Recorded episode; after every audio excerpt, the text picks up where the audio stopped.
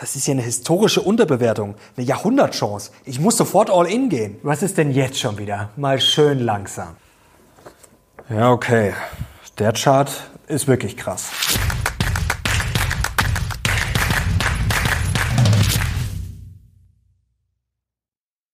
Servus Leute und herzlich willkommen in einem brandneuen Video auf meinem Kanal. Mein Name ist Mario Lochner und heute gibt es ein Strategievideo, denn wir haben hier einen spannenden Chart vorliegen, der lässt auf eine historische Unterbewertung schließen und da schauen wir doch gleich mal ganz schnell drauf und sehen hier, dass Real Assets wie zum Beispiel Rohstoffe oder Immobilien ja, historisch günstig bewertet sind, relativer Preis im Verhältnis zu Financial Assets wie zum Beispiel hier unten ist es angegeben Large Cap Stocks oder Long Term Government Bonds und deswegen jetzt die Frage, ja, sollte man eher raus aus diesen Financial Assets und rein in Gold, Silber, Immobilien und Co. Heute gibt's den großen Check. Wir werden uns Immobilien anschauen, dann natürlich Edelmetalle und Co. Und ich werde euch auch verraten, wie ich investiert bin. Kommen wir ganz kurz zur Frage, warum Sachwerte jetzt gerade so spannend sind. Und jetzt wird der ein oder andere schon sagen, ja, Aktien sind ja auch Sachwerte. Ja, sehr, sehr richtig. Dazu gleich mehr. Fragen wir uns erstmal generell, warum die attraktiv sein könnten. Jetzt haben wir gerade gesehen, bei Edelmetallen zum Beispiel, bei Rohstoffen und Immobilien vielleicht eine historische Unterbewertung. Das ist schon mal sehr, sehr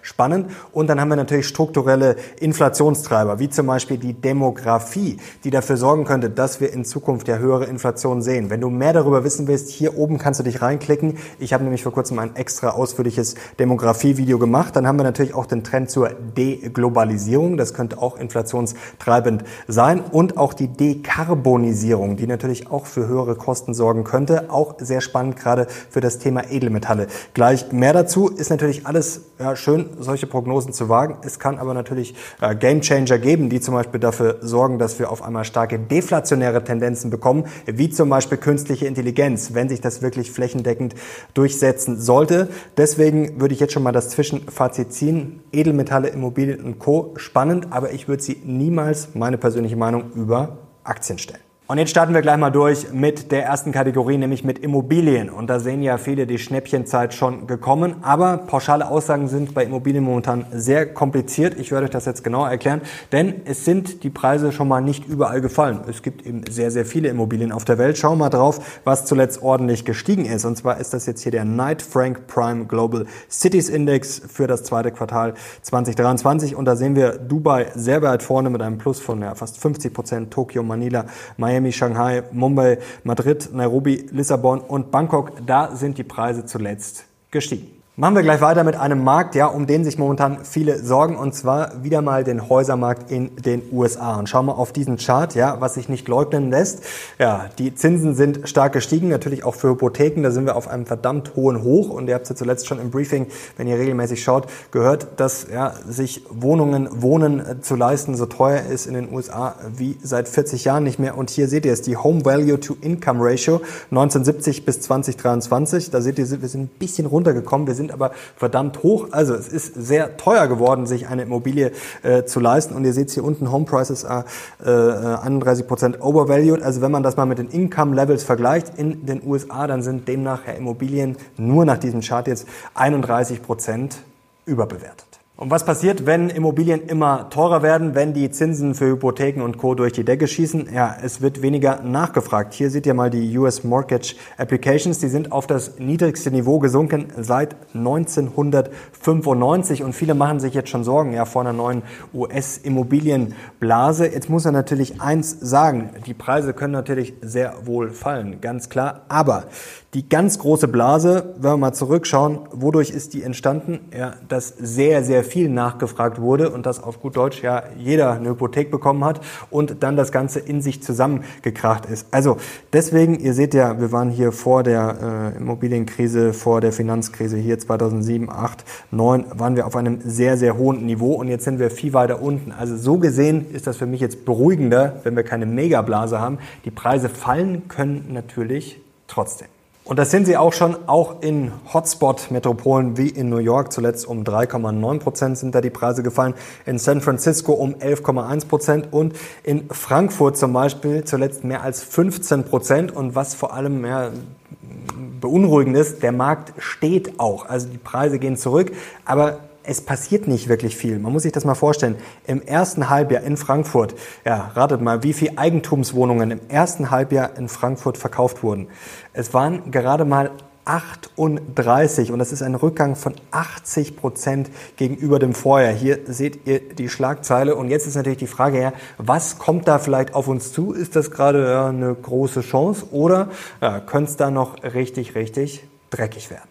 Und jetzt ist die Frage, wie wird sich das noch auswirken? Bei der Nachfrage sehen wir es schon, gerade in den USA, da ist es viel teurer geworden. Das schlägt natürlich auch schon langsam durch, aber es schlägt eben bei vielen Sachen noch nicht so durch. Zum Beispiel in UK, in Großbritannien, nach Zahlen der Bank of England war bis Ende Juni die effektive Zinsbelastung gerade mal hier bei den Outstanding Home Loans in UK war unter drei Prozent. Wenn man das jetzt mal vergleicht mit äh, den durchschnittlichen neuen zwei-Year Fixed Products, also dann sind wir da schon bei 6,7 6,7 Prozent, also von unter 3 Prozent auf dann mehr als das Doppelte, 6,7 äh, Prozent. Da seht ihr schon, ja, was da kommen könnte und vielleicht eine Blaupause, was da droht. Ja, ist vielleicht Schweden, denn da hat's letztes Jahr schon ordentlich reingehauen. Für die neuen Hypothekenhalter haben sich die Kosten nämlich 2022 schon ja, verdoppelt und zwar auf den höchsten Wert seit einer Dekade. Und in Schweden, ja, da gab's ja schon ordentlich Probleme am Immobilienmarkt. Und jetzt kommen wir langsam zum Fazit. Und da ist natürlich die Frage, wo kann es am härtesten reinschlagen? Wo ist die Gefahr für das Hard Landing am größten?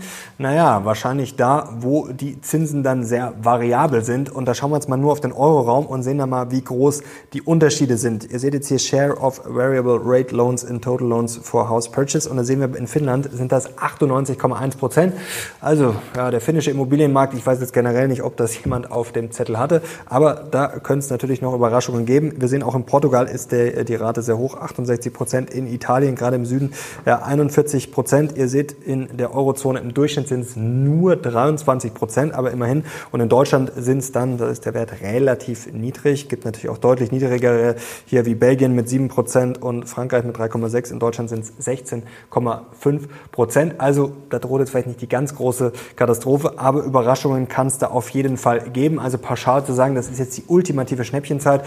Ja, für mich persönlich nicht, muss jeder aber für sich selber entscheiden. Immobilien, wie gesagt, sehr schwer, das pauschal zu sagen. Da gibt es riesengroße Unterschiede und die Frage ist auch immer, für welchen Zweck. Also ist die Immobilie für Eigennutzung, ist es als Investment, ist es als Alternative zu Aktien zum Beispiel. Also da würde ich momentan die Aktien auf jeden Fall bevorzugen und mir ist der Immobilienmarkt ja wenn man sich das anschaut, viel zu heiß. Da mag auch dann vielleicht die historische Bewertung im Vergleich zu Aktien attraktiv sein. Trotzdem gerade noch in Deutschland, äh, konkret dann Regulierungen und Co. auch ja in Europa. Also ich werde auf jeden Fall lieber auf Aktien setzen. So, und jetzt wechseln wir mal rüber zu den Edelmetallen. Und da ist natürlich die erste Frage, ja, was spricht für die Edelmetalle jetzt auch mal fernab der Bewertung? Für mich spricht vor allem einiges dafür, dass es nicht so stark korreliert normalerweise mit dem Aktienmarkt. Schau mal drauf hier zum Beispiel auf Gold und da seht ihr jetzt oben links Gold, korreliert natürlich ja 1 mit Gold, also natürlich zu 100 Prozent. Also 1 ist ja quasi, es läuft exakt in dieselbe Richtung. Minus 1, es läuft dann komplett gegensätzlich und 0 ist gar keine Korrelation. Und da sehen wir zum Beispiel Gold mit dem S&P 500 zum Beispiel jetzt minus 0,08. Also da sehen wir, es korreliert nicht wirklich. Natürlich können sich diese Zahlen auch immer ein bisschen verschieben. Kommt natürlich darauf an, welche Zeiträume man sich anschaut. Was spricht noch für Gold? Zum Beispiel der Werterhalt. Ihr kennt vielleicht die Gold-Wiesenbier-Ratio. Also ich nehme eine bestimmte Menge Gold und vergleiche das mit einem Wiesenbier, das jedes Jahr teurer wird. Dieses Jahr, glaube ich, marschieren wir schon auf die 15 Euro. Also wer, oder, wer es weiß, gerne in die Kommentare schreiben, was eine Mast dieses Jahr auf dem Münchner Oktoberfest kostet. Also wird normalerweise jedes Jahr teurer. Und für Gold kann ich mir trotzdem dann eigentlich normalerweise eine stabile Menge Bier leisten. Das gibt's auch fürs iPhone. Das haben äh, hier die Experten von Incrementum ausgerechnet.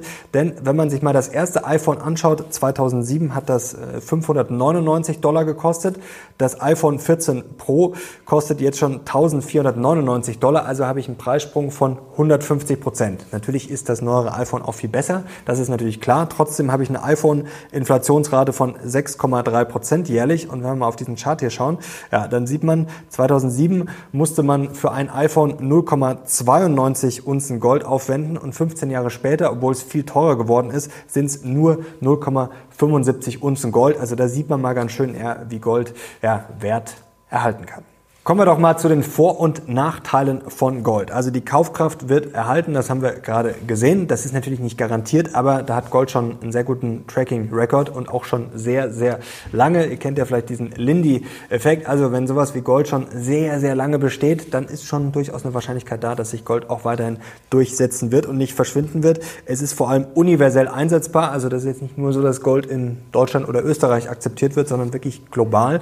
Und gerade wenn ich natürlich die richtigen Münzen habe, kann ich theoretisch damit auch sogar überall auf der Welt zahlen. Also eine sehr breite Akzeptanz, ein ja, globales Phänomen. Und zum Beispiel auch habe ich keine Steuer nach einem Jahr Haltedauer, also ist auch durchaus attraktiv. Natürlich hat Gold auch Nachteile. Also langfristig ist die Performance schlechter als bei Aktien, kommen wir gleich dazu. Ich habe keinen Cashflow, ich habe auch keinen sicheren Krisenschutz, auch wenn man das immer annehmen mag. Ich habe auch kurzfristig keine Garantie, dass Gold besser performt als die Inflation. Also wenn man das sehr, sehr langfristig betrachtet, mag das so sein, aber trotzdem, ich habe keine Garantie, habe ich bei Aktien natürlich auch nicht.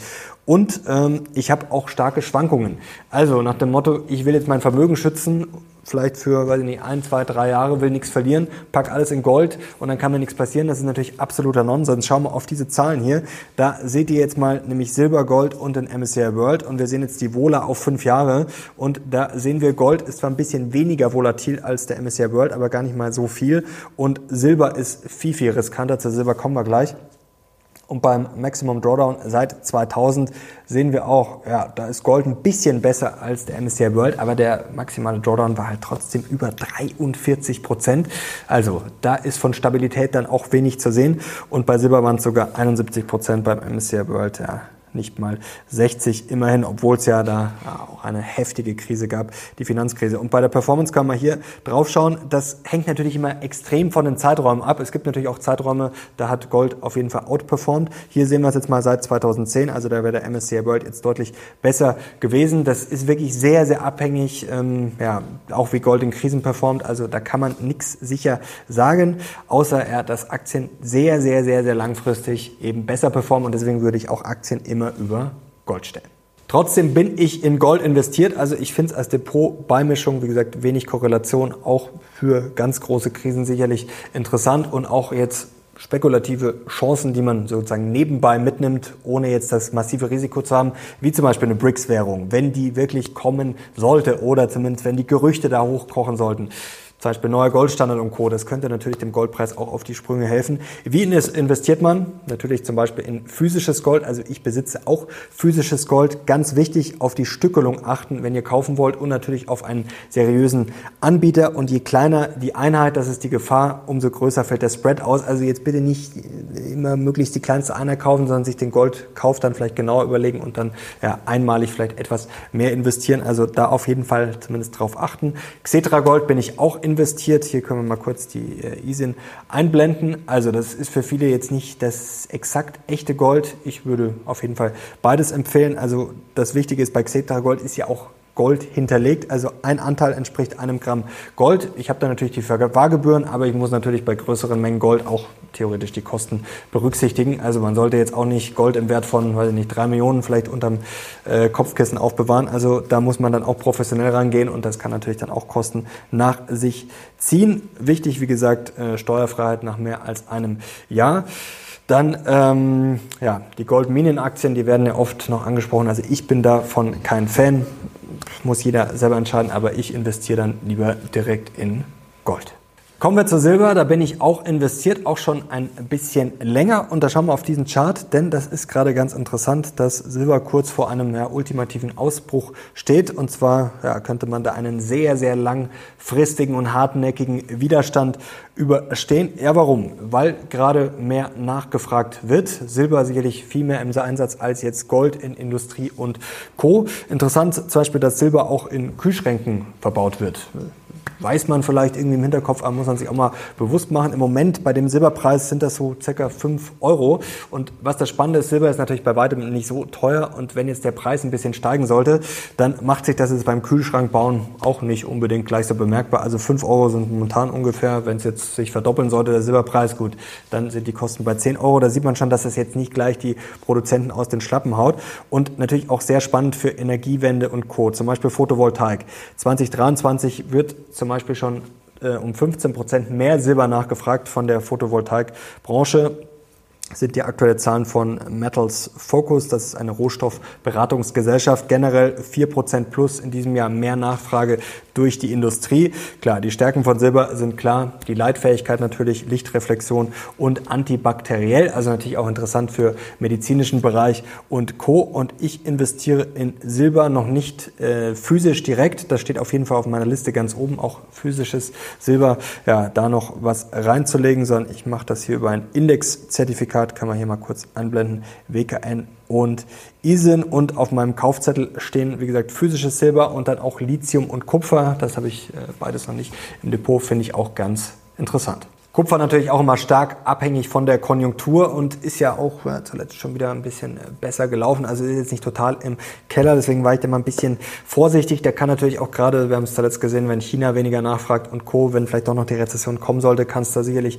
Rückschläge geben. Aber was interessant ist, die Pro-Kopf-Nachfrage nach Kupfer weltweit, also die steigt ja, stabil. Seit Jahrzehnten gibt es natürlich auch mal leichte Rückschläge, aber das geht schon sehr stabil nach oben. Und die Kupfervorräte, ja, die sind momentan auch relativ niedrig, macht sich jetzt wie gesagt noch nicht so bemerkbar, weil in China ein bisschen weniger nachgefragt wird und jetzt vielleicht nicht gerade so der ganz große Hype da ist. Aber wenn die Vorräte natürlich dann irgendwann ja, weit im Keller sind und die sind schon sehr weit unten, ja, kann das natürlich auch durchaus spannend werden. Und dann kommen wir noch kurz zu Platin. Da bin ich auch schon ein bisschen länger investiert, war bislang noch nicht das beste Investment. Also da bin ich ordentlich im Minus. Aber ja, ist ja für mich auch eine Beimischung. Wie gesagt, wir haben auch über die Korrelation gesprochen, dass man ja auch nicht alles im Depot haben kann. Also es kann nicht immer alles steigen.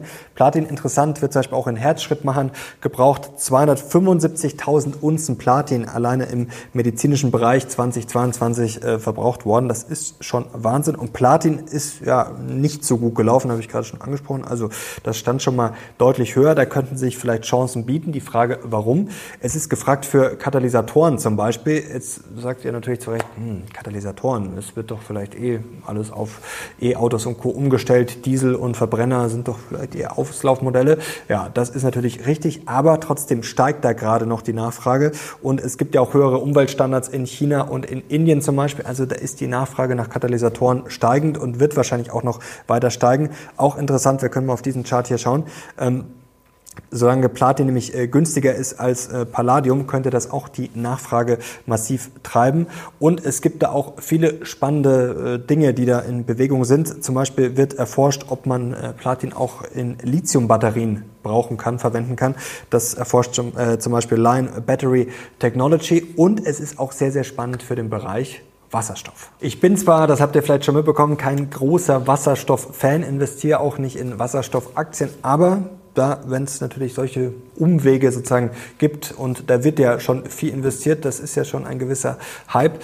Ja, ob der dann groß aufgeht, weiß ich auch nicht, aber bei Platin habe ich, glaube ich, dann nicht so ein großes Risiko, aber durchaus eine Chance, die da ist. Nämlich wird Platin eingesetzt als Katalysator auch bei der Herstellung von Wasserstoff und es kommt auch in Brennstoffzellen äh, zum Einsatz. Also Wasserstoff wird sicherlich auch jetzt nicht der mega, mega Flop werden, also es wird sicherlich nicht komplett von der Bildfläche verschwinden. Ob es jetzt die ultimative Lösung für alles wird, naja, wie gesagt, da bin ich eher zweifelnd und da zweifeln ja auch viele Experten dran. Schreibt gerne mal eure Meinung in die Kommentare und da wird auch viel Nachfrage erwartet. Die UBS sieht nämlich die Nachfrage für Platin in diesem Bereich ja, von 100.000 Unzen im Jahr äh, 2021 steigen auf 300.000 Unzen im Jahr 2030 und äh, der World Platin Investment Council, äh, gut, der ist vielleicht von äh, Amts wegen her bullischer, aber trotzdem interessant. Die sehen da sogar schon eine Verdreifachung im Wasserstoffbereich vom Jahr 2022 nur aufs Jahr 2023. Und das könnte in Zukunft sehr, sehr spannend werden, weil da eben gerade in den kommenden Jahren, zuletzt war es nicht so,